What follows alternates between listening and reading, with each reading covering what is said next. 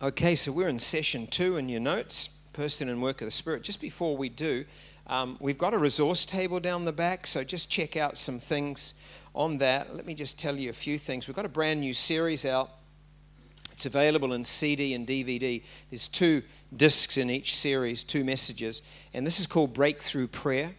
And, you know, there's so many Christians that need breakthrough but don't know how to get it. So one of the messages is called Prayer That Opens Heaven. So when you're under an open heaven, it's like stuff happens really easily. You know, answers to prayer come, breakthroughs come. But how do you get an open heaven? There's a certain type of prayer that brings an open heaven. So we discuss the 3 types of prayer and what the one type is that will open heaven over our lives, over our city and nation. Then there's another message, keys for breakthrough, just how you receive, you know, how you can position for that. And so those are 2 great messages. Also, these are really volatile times. You sense like there's been a, you know, just an increase of spiritual activity around the world, both good and bad. And these are just amazing times. We need to understand the times and seasons, because I think there's a test from God right now on the church. And basically the test is the world is pretty negative right now. There's a negative global environment. There's so much happening, the media championing the negative stuff. And I think there's a little test. Are we going to come under that and get discouraged? Or are we going to have an understanding of what heaven is saying, what God is saying? Are we going to know the times and seasons so that we could actually be strong in faith? So this series is available, Times and Seasons. And there's one message called The Song of Freedom. I talk in that about the season that the world is going into as opposed to the season God is bringing the church into. And so have a look at that. And then the second message talks about why I believe there is a great move of the Spirit coming to the Western world. And we need to understand that and be in faith about it. So have a look at that. And then there's also a few copies of my first book, Hope: Finding a Gateway to a Better Future. And you know, this is a bit of a handbook on hope, because we're talking with Pastor Don over dinner, and you know, New Zealand has the highest youth suicide rate of any of the developed nations in the world per head. And that means there's something seriously wrong in our Western society. And in a lot of developed nations, there's a high youth suicide rate. And it's because our young people are growing up without hope. And we got to know what hope is, what biblical hope is, how you can have it, how you can stimulate its growth, you know, how you can handle the loss of it and get it back. So this book talks about that. It talks about Hosea 2:15, I will transform the valley of trouble into gateways of hope. So it gives keys on how, if you're going through any trouble, how God always wants to turn that trouble into a gateway of hope. So I feel to give that one away. Anyone like that? You'd like it? There you go. Enjoy. And how many were disappointed you didn't get a free copy? Let me see. Okay, you just go and buy one, and the spirit of disappointment lifts off you. It's just that simple. All right, so go for it.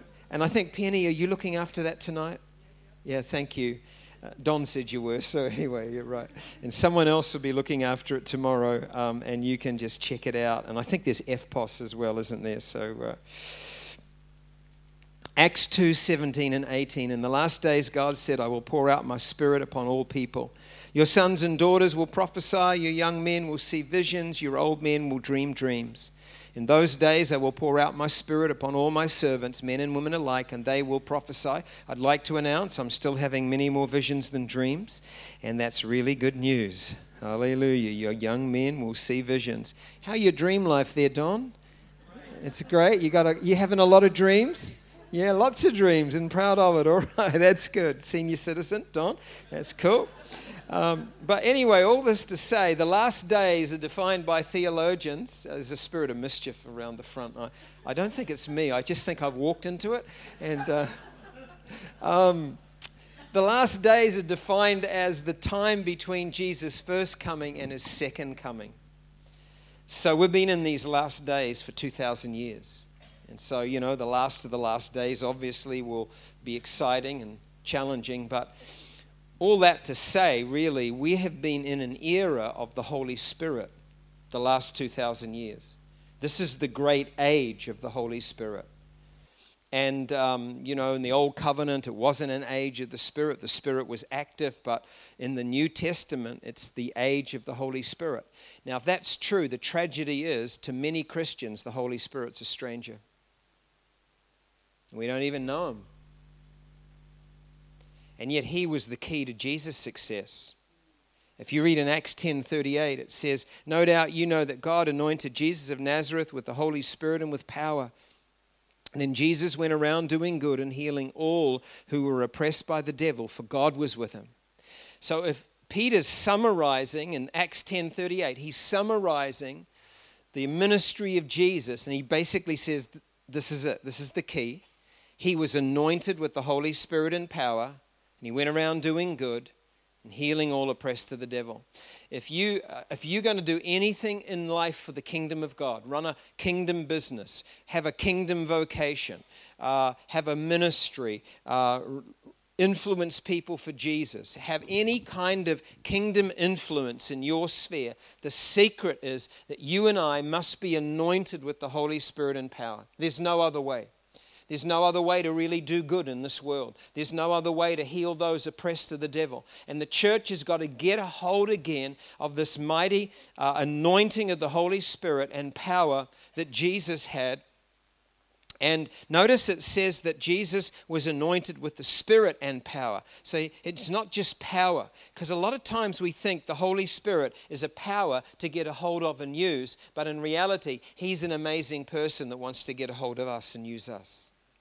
And how you see that is going to really determine how you walk with the Holy Spirit. If you understand he's the person that's getting hold of you, if you're available, if you're willing, if you're open, wants to fill you, wants to cause you to overflow. He's the most misunderstood person of the Trinity, is the Holy Spirit. We understand Father because we know about fathers. We understand Jesus because he came as the Son of Man and he walked among us in flesh and blood reality, and we read about him in the Gospels, so we can relate to Jesus. But the Holy Spirit, he's nebulous, he's mystical, he's a spirit. So how do you relate to the Holy Spirit? And Alistair McGrath, a contemporary theologian, says the Holy Spirit has long been the Cinderella of the Trinity. He just gets the bottom place in our minds. Rhys Howells, those of you who've seen the movie Dunkirk. Anyone seen that movie? And you might want to go and see it. It's a great movie about the miracle of Dunkirk, the miracle of 340,000 soldiers being rescued off a French beach and taken to England. It was an amazing miracle. What that movie doesn't tell you is that A, the King of England called the whole nation to prayer, and churches up and down the land were filled with praying people. And secondly, there was a Welshman called Rees Howells who had an intercessory team praying 24/7 throughout World War II, and especially around Dunkirk. And the reason they saw that miracle was because of the prayer. Anyway, Rhys Howes, this amazing intercessor, you can Google him, you'll get some information on him. He said this: "It's strange that the church knows more about a Savior who was on earth for 33 years than the Holy Spirit who's been here 2,000 years." And he wasn't trying to put Jesus down, because he honored Jesus, he loved Jesus. But it's true that there are many, for many Christians, the Holy Spirit is a stranger.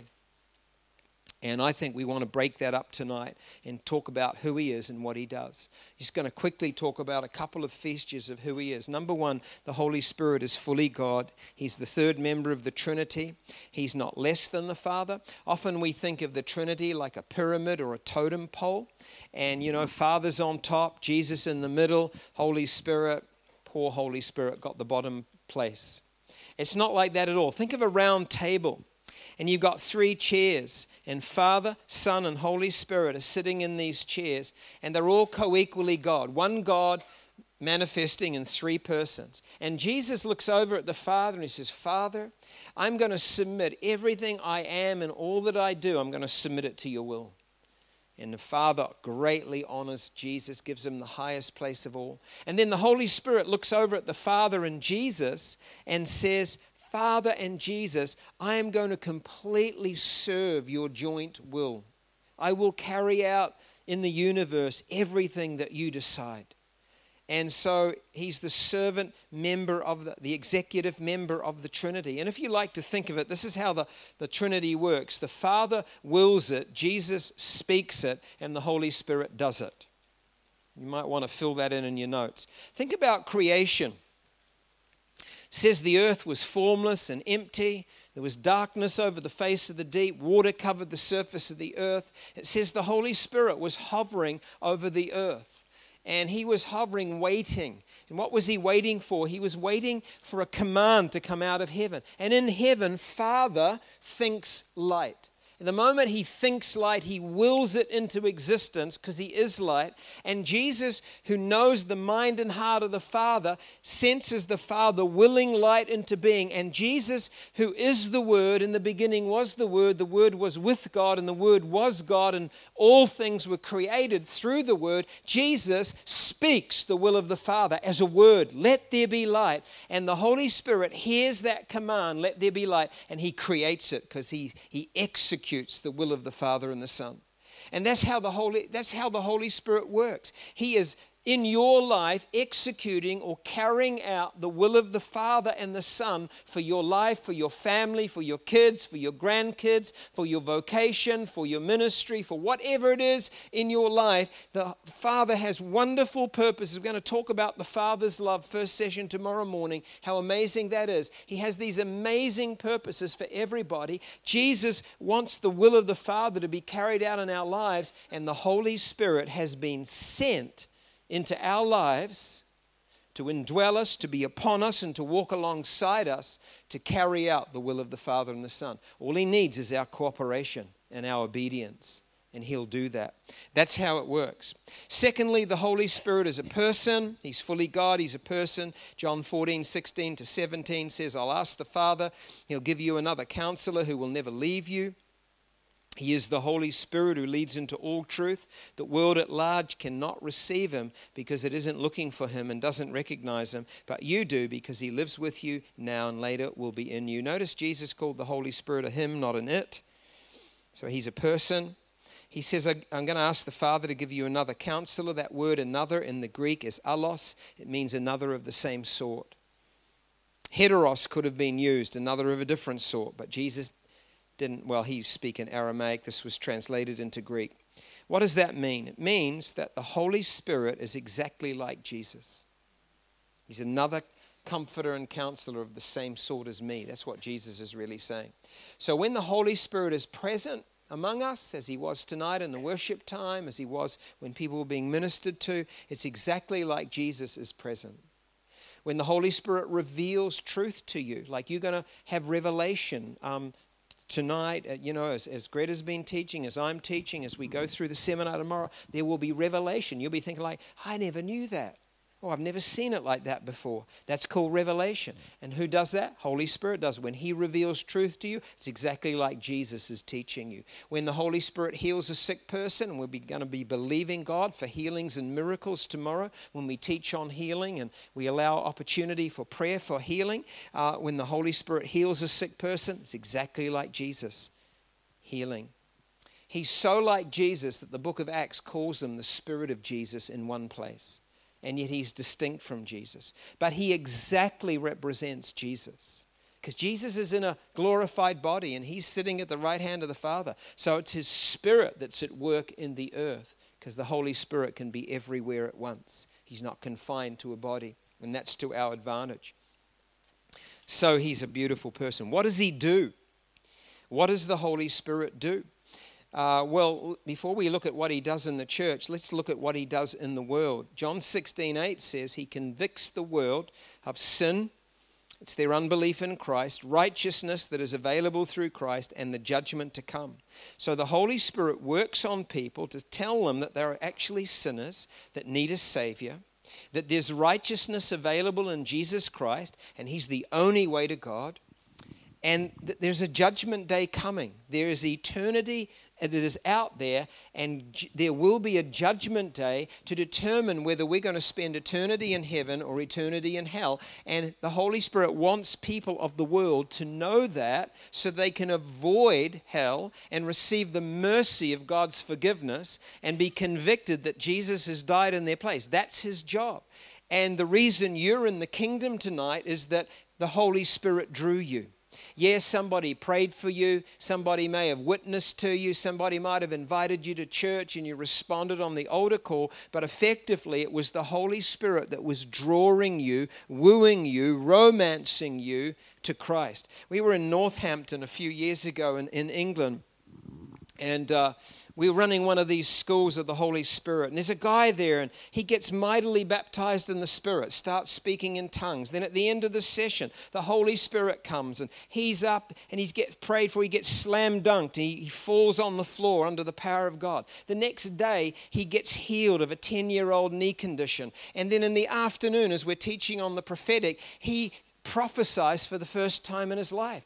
And you know, he's so excited, and he's telling us all the things that have happened to him at the end of the seminar, and the pastor's just smiling. And I when he walks off, I said, "What are you smiling about?" He said, "Well," he said, "2 months ago, that man was an atheist." And his wife had been praying for him for years, trying to get him to church. Finally, he came and he got saved. And now all this has happened to him. Like 2 months ago, he's an atheist. Now he's full of the Spirit, speaking in tongues. He's been healed. He's prophesying. That's what the Holy Spirit does. Now, I wish all the stories were that fast, don't you? But remember, his wife prayed for him for years. Years. See, if you're going to have a suddenly, there's got to be a steadily first. Got to be a commitment to walking steadily in prayer. And the Holy Spirit is an expert at that. That's why when you're praying for a lost person, you can be confident. It's not just all your prayers. It's the work of the Holy Spirit. And if you just keep praying, keep showing love, keep witnessing as you have opportunity, eventually something will happen, because the fervent prayers of righteous people are powerful and effective, and your prayers facilitate the Holy Spirit to so work in a person's life that they will come to that place of receiving Jesus. Remember being on a plane once? There's a guy sitting next to me, and I don't do this on every flight, but this particular time I said, "Holy Spirit, is there something that I could share with this man that would kind of pique his interest in spiritual things?" And straight away the name Michael came into my head, and with the sense that name meant something to this guy. And we'll talk in the prophetic session tomorrow after lunch, just how you hear from God. And so just when there was an opportunity, we struck up a conversation, and partway through I said, I get the name Michael. Is there somebody in your life that's important to you called Michael? He said, "Yes, my brother's called Michael." And then I got this prophetic word. I said, "Well, listen, I'm a Christian. God is telling me that things are going to be great for Michael. You don't have to worry about him." He said, "That's amazing. Michael's been living in Australia 20 years, and now he's returning to England. He's a British guy. And you know, he needs a job, and he needs a house. Wow, that's so amazing." And then he says this. He says, "You know, my wife's a full-on Christian." I didn't say anything that I was a full-on Christian. He just convicted right there on the spot, convicted. I said, "Well, do you think maybe God wants you to be a full-on Christian?" He said, "Well, I'm a treasurer in my local church." He went to the Catholic church. He was the treasurer. And I had to explain the difference between kind of, you know, being born again and being religious. And we did that. But, you know, as we got off the plane, eventually, he just said, "Thank you so much. I can't wait to get to the phone and phone Michael and tell him what's happened." And, you know, the Holy Spirit just did this amazing thing of convicting this guy. And he's just really good at doing that. What does he do in the church? That's what he does in the world. Like, that's a really big job that the Father and Jesus have sent him to do. What does he do in the church? Well, he does three main things. He brings presence, he brings purity, and he brings power. And there are all the scriptures there that you can read. He ministers the presence of Jesus to the church. He seeks to bring purity into our lives because he is the Holy Spirit. And he releases power that we could help extend the kingdom of God on earth. And that power is released in a couple of ways. It's released through both gifts and manifestations. Now, the Bible students will know that the Apostle Paul uses the word manifestations interchangeably with gifts, but I'm going to use the two words a little differently tonight. Let's talk briefly about the gifts of the Spirit. There are 9 of them. What are they, please? Call them out. Knowledge, yep. Wisdom. Faith. Sorry? Love is a fruit. Tongues, interpretation, yeah. What else? Faith, gift of faith, yep. Healings, they're actually in your notes. This doesn't take a rocket science to call them out. Miracles and, you know, discernment, the whole deal. Okay, if you can read, they're there. And I like to think that the gifts are like the electrical appliances of the spiritual realm. So you think of this building tonight, we've got electrical cabling in the walls. And so the building's wired for electricity, but really that does us no good until you plug in an appliance. So you plug in lights, you hook up lights, we get light. You plug in a sound system, we get amplification. You plug in a projector, we get visual. Plug in musical instruments, we get music. So the electrical appliances convert the electricity in the walls into some benefit. I can say I'm a spirit-filled believer till I'm blue in the face, but that does nobody any good until I plug in a spiritual gift that will then bless somebody else. So you might be just going around your daily work, you know, at home or at work, and suddenly you keep thinking about your friend Jack. And you don't know why you keep thinking about Jack, and you can dismiss that, or you might say, oh, I must be meant to pray for Jack. Or why don't you go a step further, and why don't you say, Holy Spirit, maybe Jack needs some encouragement. Could we plug in a prophetic word? Could you give me a word of encouragement from a friend Jack? And maybe something comes. We'll talk about how prophetic words come tomorrow after lunch. And then maybe you text him or Facebook him or email him, and you share this thing, and he's encouraged. Or you could turn up at work Monday morning, and your workmate is limping in to work, and you say, what did you do? Oh, I was up the ladder on Saturday trying to clean out the gutter, and I fell off it, and I wrenched my knee. And you've got one or two choices. You could say, oh, I'm sorry to hear that, and carry on with your day. Or you can quietly say, Holy Spirit, could we plug in a gift of healing here? And so you could say to your non-Christian workmate, look, I'm a Christian and believe Jesus heals. Would you like me to pray?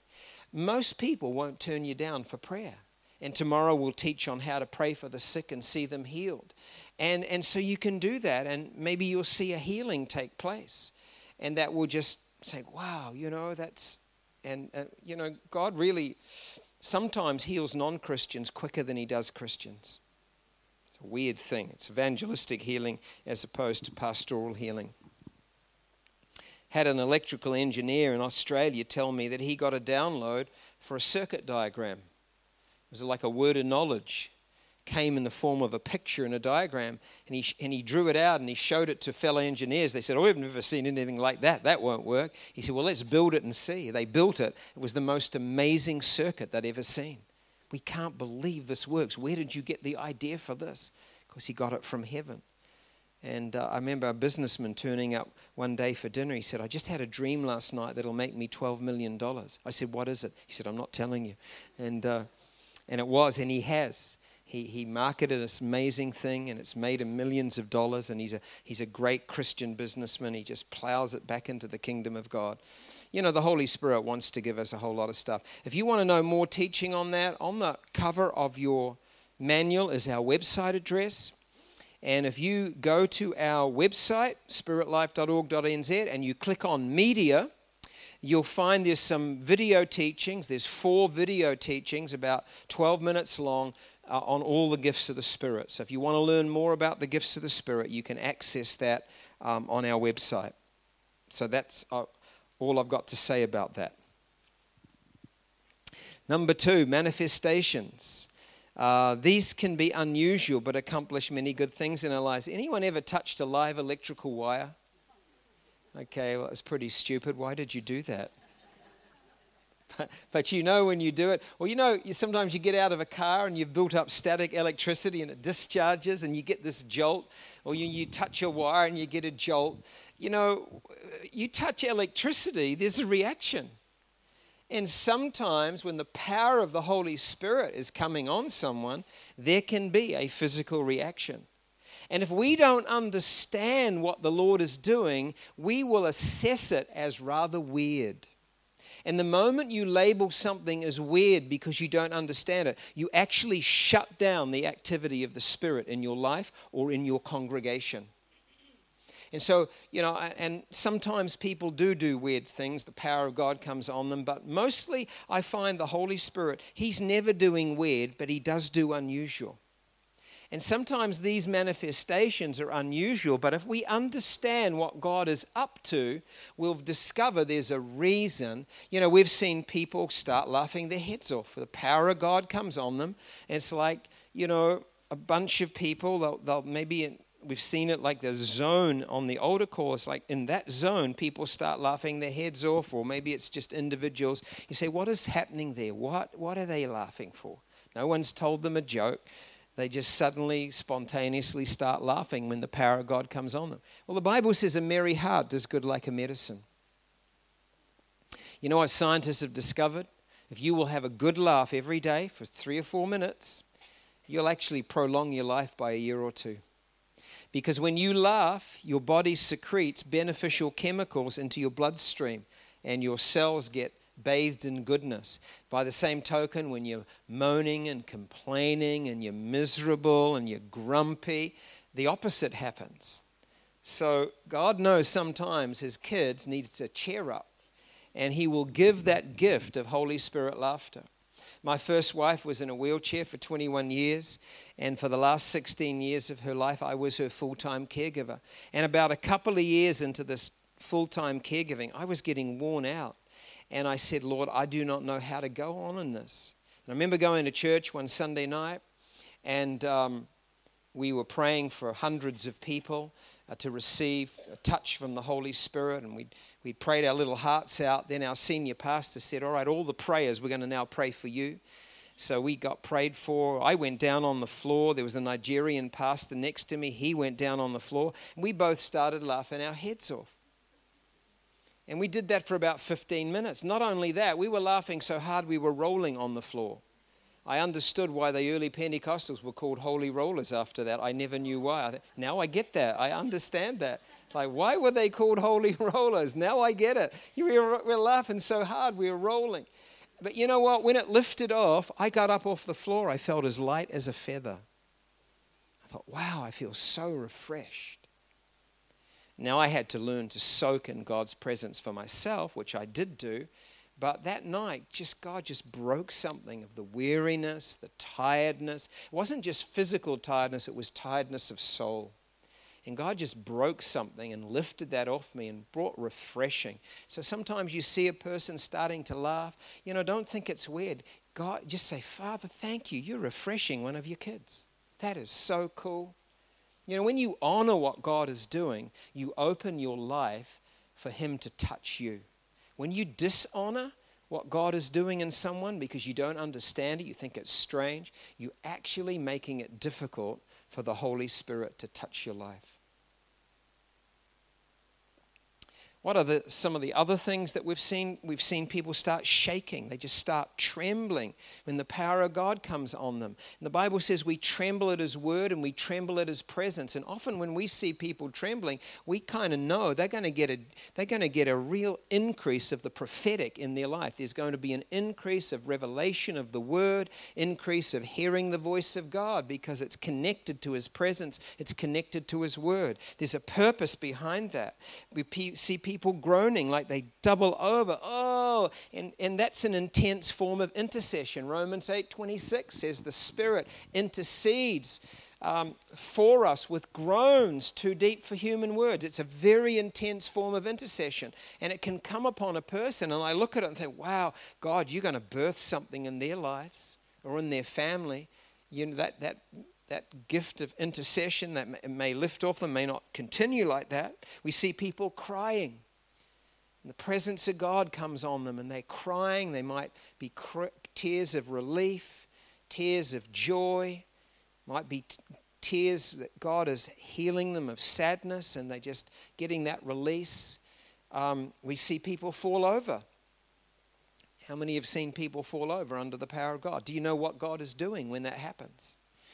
What he's doing is that when you the power of God is on you, so that you find it hard to stand up, and we'll always have a catcher behind. Okay, and we'll never push anybody, by the way. Don't believe in that. Either God does it or he doesn't. When someone goes down on the floor, that is a position of humility and rest. And when you're in a position of humility and in a position of rest, sometimes God will do deep surgery in you.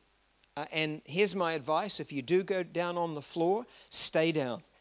Stay down 5-10 minutes. Don't get up too quick. If you get up too quick, all you've had is an experience of falling down. And that will not change you. But when you stay down, you may have an encounter with God. Encounters change us, experiences may not. And you know, I've seen people, they on the floor, we just resting, soaking in God's presence is another term we use. And God is just ministering his love or ministering his grace to them. He's just doing something deep in their lives. They get up and they go, wow, I've really met with God. And not everybody falls over, and it doesn't mean that you're less spiritual if you don't, because you can have a shower standing up or a bath lying down. Is that right? And so you can receive standing up as well. But often we'll come and pray, and if you're standing there, just receive, just soak in his presence, 5 minutes or so, you know, just allow God to minister to you. If you feel the power of God pushing you back, don't resist that, because we see people fighting it. I will not fall, I will not fall. And they backpedal, and I'm thinking like, what a shame. You're resisting the work of the Spirit because it's your pride. Now, sometimes elderly people are nervous about falling down. And if you're like that, just tell us and we'll get a seat. And we, you know, you can just fall back into the seat, because I do understand that. But, you know, don't let it be pride. Don't let it be, oh, I'm not falling down. Blow that. Don't understand what that's about. Don't let it be pride or ignorance that blocks what the Holy Spirit wants to do in your life. Yes, honey, please. I just want to give you a quick example of a very elderly lady who'd come to church, and we weren't even praying. We were having a Holy Spirit night, and she came forward, and I barely laid hands on her, and the power of the Holy Spirit, she went falling over. And she told us the story afterwards. She was very afraid of falling over because she had just had a dreadful accident. She had fractured ribs. She was covered in bruises. She had a black eye, an injured elbow, and another injured knee. So she was in a great deal of pain. But listen to this. She went down immediately under the power of God. And do you know, when she got up, the Lord had miraculously completely healed her, and all the pain was gone. So don't be afraid of falling over. God knows what he's doing. Which leads to the next point, that when the power of God comes on people, they can get healed. We've seen so many people healed. We didn't even pray for healing. God touched them. Maybe they went on the floor. They got up. Oh, my pain's gone. We've had testimony after testimony of that, of people being healed just under the power of God. People can have visions. They can see into the spiritual realm. They might see angels. They might see into heaven. They might see pictures of things. Others feel heat or fire burning in their body. It's like, oh, my hands are hot, or my head is hot, or some part of their body gets really hot. It's like a sign of the fire of God being released. It could be a fire of purification. It could be a fire of passion for Jesus. It could be a fire of boldness. It'll manifest as some kind of fruit. But, you know, don't think of it as entertainment. Think like, okay, I'm feeling this heat. What are you trying to say to me, God? Why am I feeling this fire in me right now? And just ask the Holy Spirit, and he'll probably zero in on what the reason is. Some people feel an angelic presence. They may feel a wind blowing on your face. Some get oil on their hands. We've seen that. Some start smelling the presence of the Lord like a fragrance, or sometimes people smell smoke in the meetings because the fire is being released. And we've been in this church, I think 5 years ago, where a whole lot of gemstones started appearing on the carpet here in this church. And I remember one young Maori boy, he was on his face, and there's about 5 of these little gemstones appeared in front of him. He didn't know what to do with himself. He's like, what is going on? What is going on? And, you know, God so got him. Yeah, he's now pastoring a church down in Kaiwaka, and he's on fire for Jesus because he had an unusual encounter with the Holy Spirit. We just said to him, God considers you precious, son. He's just giving you a sign that you're precious to him. And we could talk a lot about these gemstones and gold dust and all that stuff. And we, you know, some people think it's all weird. But if you understand there's a reason behind everything, then, you know, God can work. You know, the greatest manifestation of the power of the Holy Spirit coming on people is a greater love for Jesus and power to be his witness. That's the greatest. You know, some people feel nothing when they're prayed for, but then later on, they discover something's changed. A bit like the statistics that Greta read out, you know, a bunch of people felt nothing at the time they were prayed for the baptism of the Spirit. Let that be an encouragement to some of you who may not have felt anything, but later on they notice, wow, something's changed in my life. I'm different. And I remember one lady, apparently she'd been prayed for, and we went back to the same church a couple of months later, and she said, you know, you told us to stay down on the floor. Yeah, I said, well, I fell on the floor, and I stayed down 15 minutes. I didn't feel a thing. And I thought to myself, but you had a good rest. That was good. But then she said this to me. She said, you know, I got up off the floor disappointed. I felt like nothing had happened. But 2 days later, our family hit a major crisis, and from somewhere within me came the strength and the wisdom to deal with it, and we just got through it. I'm convinced God gave it to me on the floor. Even though I didn't feel a thing, something got imparted. And that's true. It's not by feeling. Praise God when you feel power, but many times you don't, but you just receive in faith. And I love Exodus 3, verse 4, the story of the burning bush. And it just, here's this bush that burns, but it's not consumed. Moses goes over to see it. And Exodus 3 verse 4 says, when the Lord saw that he had caught Moses' attention, God called to him from the bush.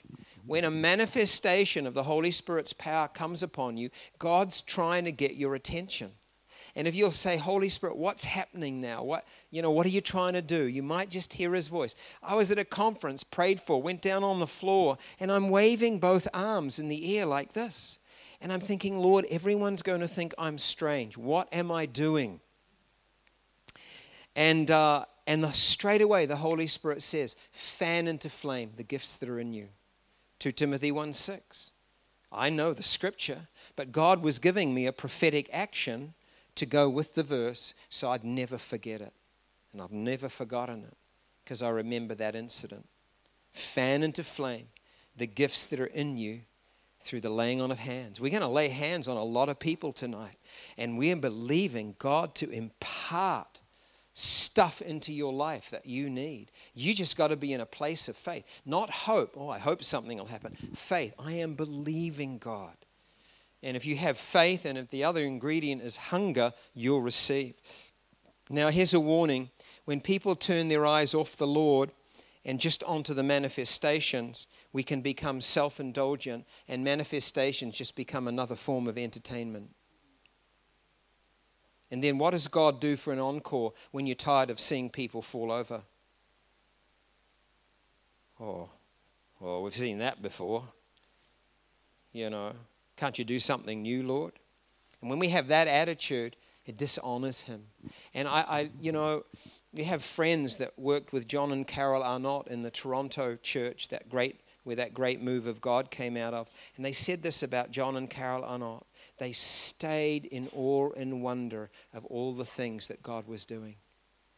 You know, my friend said that often. She'd often hear John and Carol say, oh, look at that. There's someone under the power of God. They'd probably seen it 1,000 times. Isn't that wonderful? And because they weren't judging it, oh, I've seen it all before, but they were in awe, God just kept increasing. You want to see the Spirit of God move in this church? Stay in awe of what he does do. Be thankful for what he does, even if you don't understand it. Never make an assessment. That's weird. If you're not sure about something, say, Holy Spirit, what are you doing there? But never make a judgment. Oh, that's weird. I don't like that, because you'll shut down the work of the Spirit in your life. And the Holy Spirit's so gracious. He wants to do so much in our lives. In summary, what the Holy Spirit does is he ministers the presence of Jesus to the church in purity and power. We've got a diagram coming up on the screen. You can just fill it in, and then we'll just talk to that in a moment.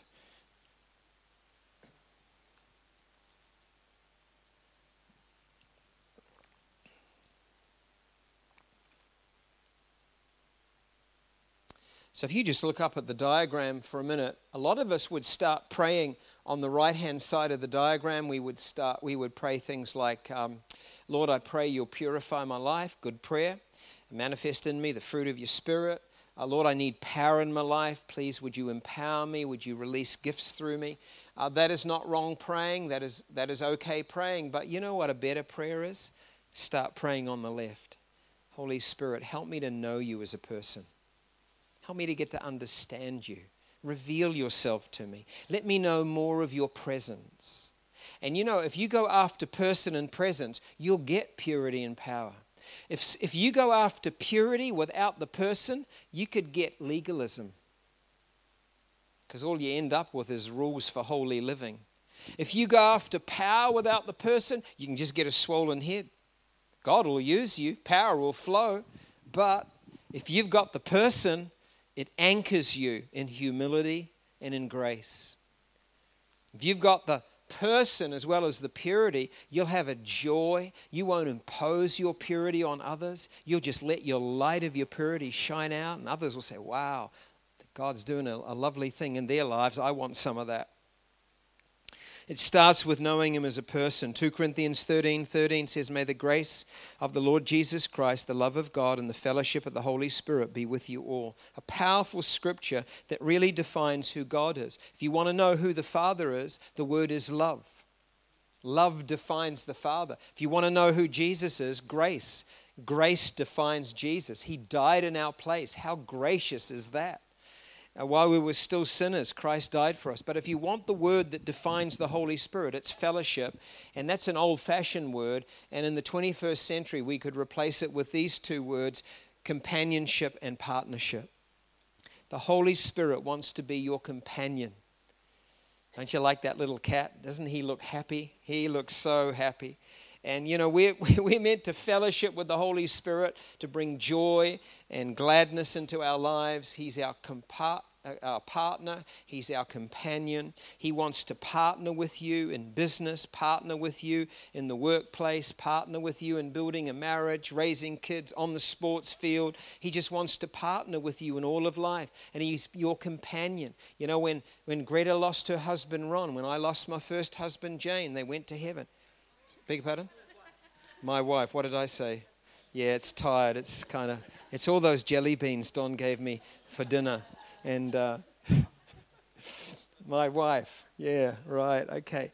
Well, you know, when we lost our spouses, settle down front row, settle down.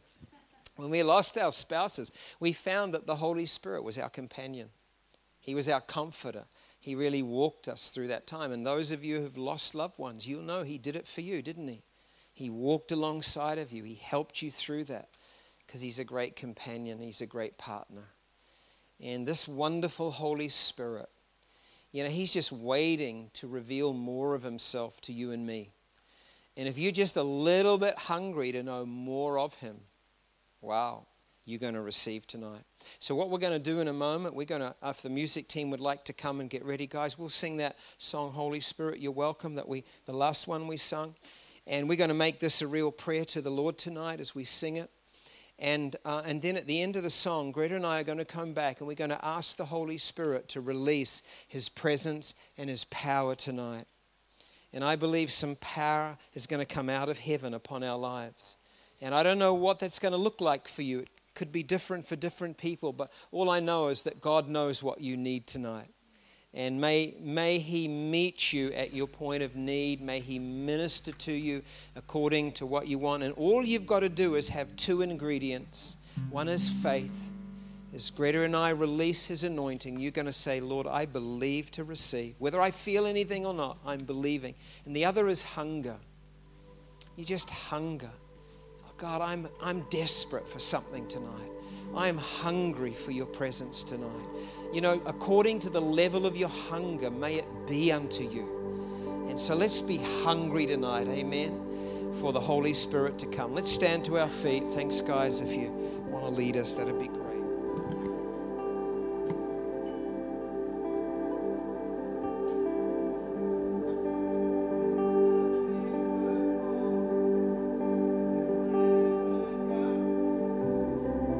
Nothing can compare, you're a living hope, your presence, Lord.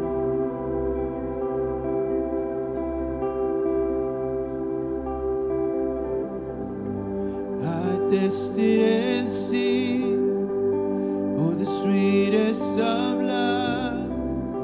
My heart becomes free, and my shame is undone.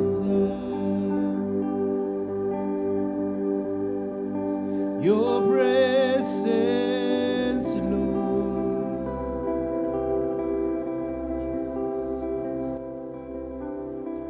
Holy Spirit, you are welcome here. Come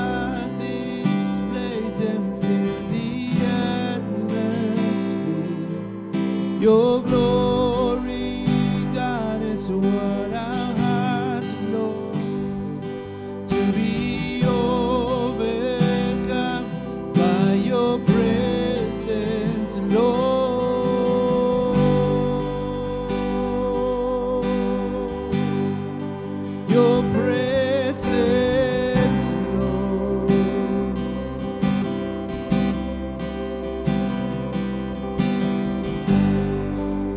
There's nothing worth more that would ever come close.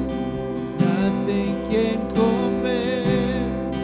You're a living hope. Your presence, Lord.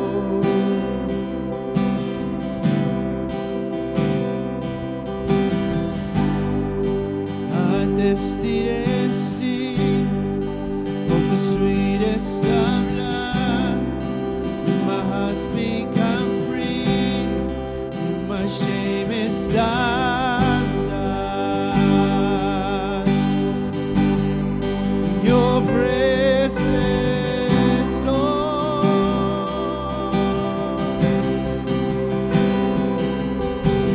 Holy Spirit, you are welcome.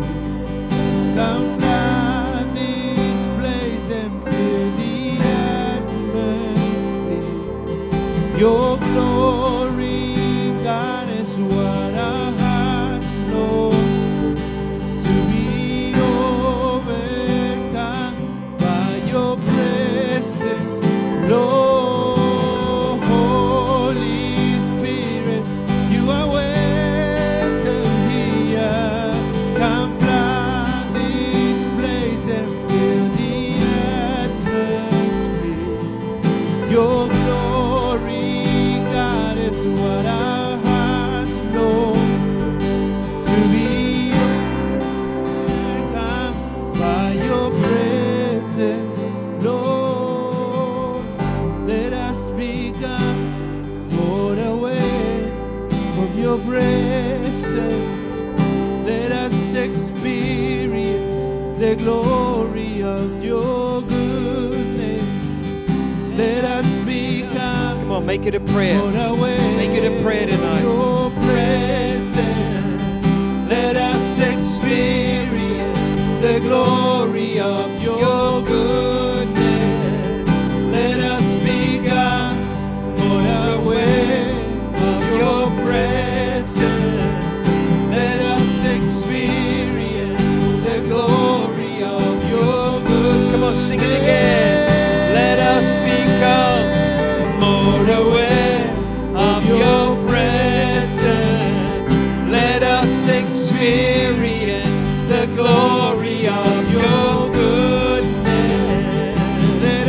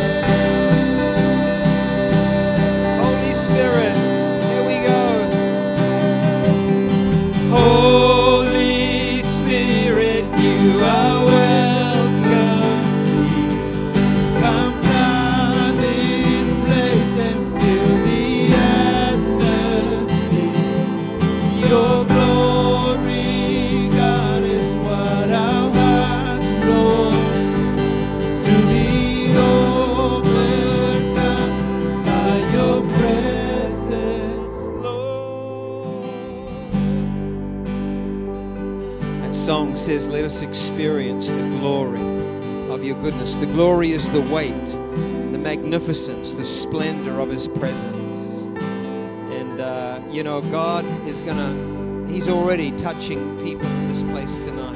Why don't you just lift your hands to the Lord like you're going to receive a gift out of heaven. Father wants to give the gift of his Holy Spirit, the power and the manifestations of his Spirit tonight. I know there's a lot of people in this room. You need a fresh encounter with the Holy Spirit of love and grace. Tonight's your night. Just as you lift your hands to the Lord, Holy Spirit, we honor your amazing presence in this place. Thank you. This is a church that honors you, that, Lord, acknowledges you. And Holy Spirit, we just declare you are the Lord that Jesus has sent into the earth. You are the gift of the Father that Jesus has poured out. And so, Holy Spirit, would you come and make Jesus real tonight? Holy Spirit, would you fall in this place? We're just going to release his anointing in these next moments. Attract that to yourself by your hunger, by your faith. In the name of Jesus, I release the anointing of the Holy Spirit. Receive his anointing. Holy Spirit, come. Touch every person. Flood them with the presence of Jesus. Manifest the presence of Jesus. Oh, more Holy Spirit, more increase, increase, increase. Touch. More. Thank you, Holy Spirit. Those weary souls, the rain of the Spirit is falling upon you, bringing deep refreshing, deep restoring to your souls. Holy Spirit often comes in waves, and I can see a wave that's touching a number of people already, but we just hang in there. And, if you're being touched, just keep soaking in that. But Holy Spirit, more, all over this room, more of your presence, more of your power, more of your glory. Right now, Lord, I pray, come like a wind. There's some dry people in the room, and the Holy Spirit wants to blow on you. That, he blowed on the dry bones. The dry bones became a living army. And I feel like there's dry bones in the room tonight. And I break the power of the drought in your life. And I say, let the wind of the Spirit be released to bring resurrection life to you. And may the rain of the Spirit fall upon the dry places of your heart. May he rain refreshing. And may he lift the weariness off you. May he lift the tiredness off you. May he lift the dryness off you. We break that. Lord, release your wind and your rain. Tonight I pray in the name of Jesus, all over this room. Thank you, Holy Spirit. Oh, Holy Spirit, come with your fire. I receive his fire. Holy Spirit, let your fire fall with such a burning of a greater passion for Jesus, the fire of your power. Some of you need to be empowered to stand up and rise up victorious. Receive the fire of his power right now in Jesus' name. Spirit of God, release vision all through this room. Let eyes be open, let ears be open. I feel like the Lord is going to give a gift of vision to people. You're going to see into the spiritual realm more than you've ever done. You're going to hear his voice. It's like God's going to make clear to you your pathway, your destiny, the thing that he wants you to do in following him. I release that revelatory spirit of revelation all through this room. We release that revelation. We release it to you, a spirit of revelation, that prophetic spirit. Let it come upon you right now in the name of Jesus. That revelatory anointing is increasing, and especially a revelation of Jesus. We release that. Receive it in Jesus' name. Thank you, Lord. Just another wave, Holy Spirit. Just come. Just come. Release your joy, Lord. Release your joy in this place. Those that have been sad, those that have been downcast, lift them up. Those that have been weary, we release the joy of the Holy Spirit all through this room in the name of Jesus. Now there are numbers of you that are being touched by the Holy Spirit. You are physically or tangibly sensing God's presence on you at the moment. Maybe you're trembling, maybe you're feeling that fire, maybe you're shaking, finding it hard to stand up. Maybe there's been some other way that we haven't even described that you've been feeling God's power on you. Not everyone will be feeling things because we take it by faith. But we're going to start with those who are, you know, the presence and the power of God is touching you. Something is happening in your body. You are smelling, you are feeling, you are sensing. And we're going to start with you. Would you quickly come out the front? Stand along the front, please. There should be at least 15, 20 people, I reckon, tonight that you are, the power of God is on you. Just come quickly. Just leave where you're sitting or standing. Make your way to the front. And just come about a meter or half a meter from the platform. Thank you, Jesus. Just come a little closer, please. Yeah, that's great. Just come a little further forward. And we'll just spread out. What's going to happen in a moment, we're just going to start praying for these ones. Just come a little further forward if you wouldn't mind. And then when we've prayed for these ones, we'll open the front of the church up, and anyone else that would like prayer, you'd be welcome to pop up and receive it. And Matt, where's Matt? Matt, I'm going to get you to pray, and Pastor Don and Penny, if you want to pray. If you guys can start praying on the outsides, and Greta and I will start in the middle and work out towards you. Can we have some of the men come and stand behind, please? Can someone come and help Matt? Someone come and help Pastor Don and Penny. And Greta needs someone and I need someone. Could you just come and be willing to just stand behind people in case the power of God comes on them mightily? And if you've got helpers, where are you, Matt? Are you down that end? Okay, cool. Yeah, just go and start down that end. Can I have a helper, please? Can one of the guys come and just help me? And we're just going to come and soak you in the presence of the Lord. And if you do need to go any time from now on, then feel free to slip out. But if you want to stay for prayer, then please do stay for that.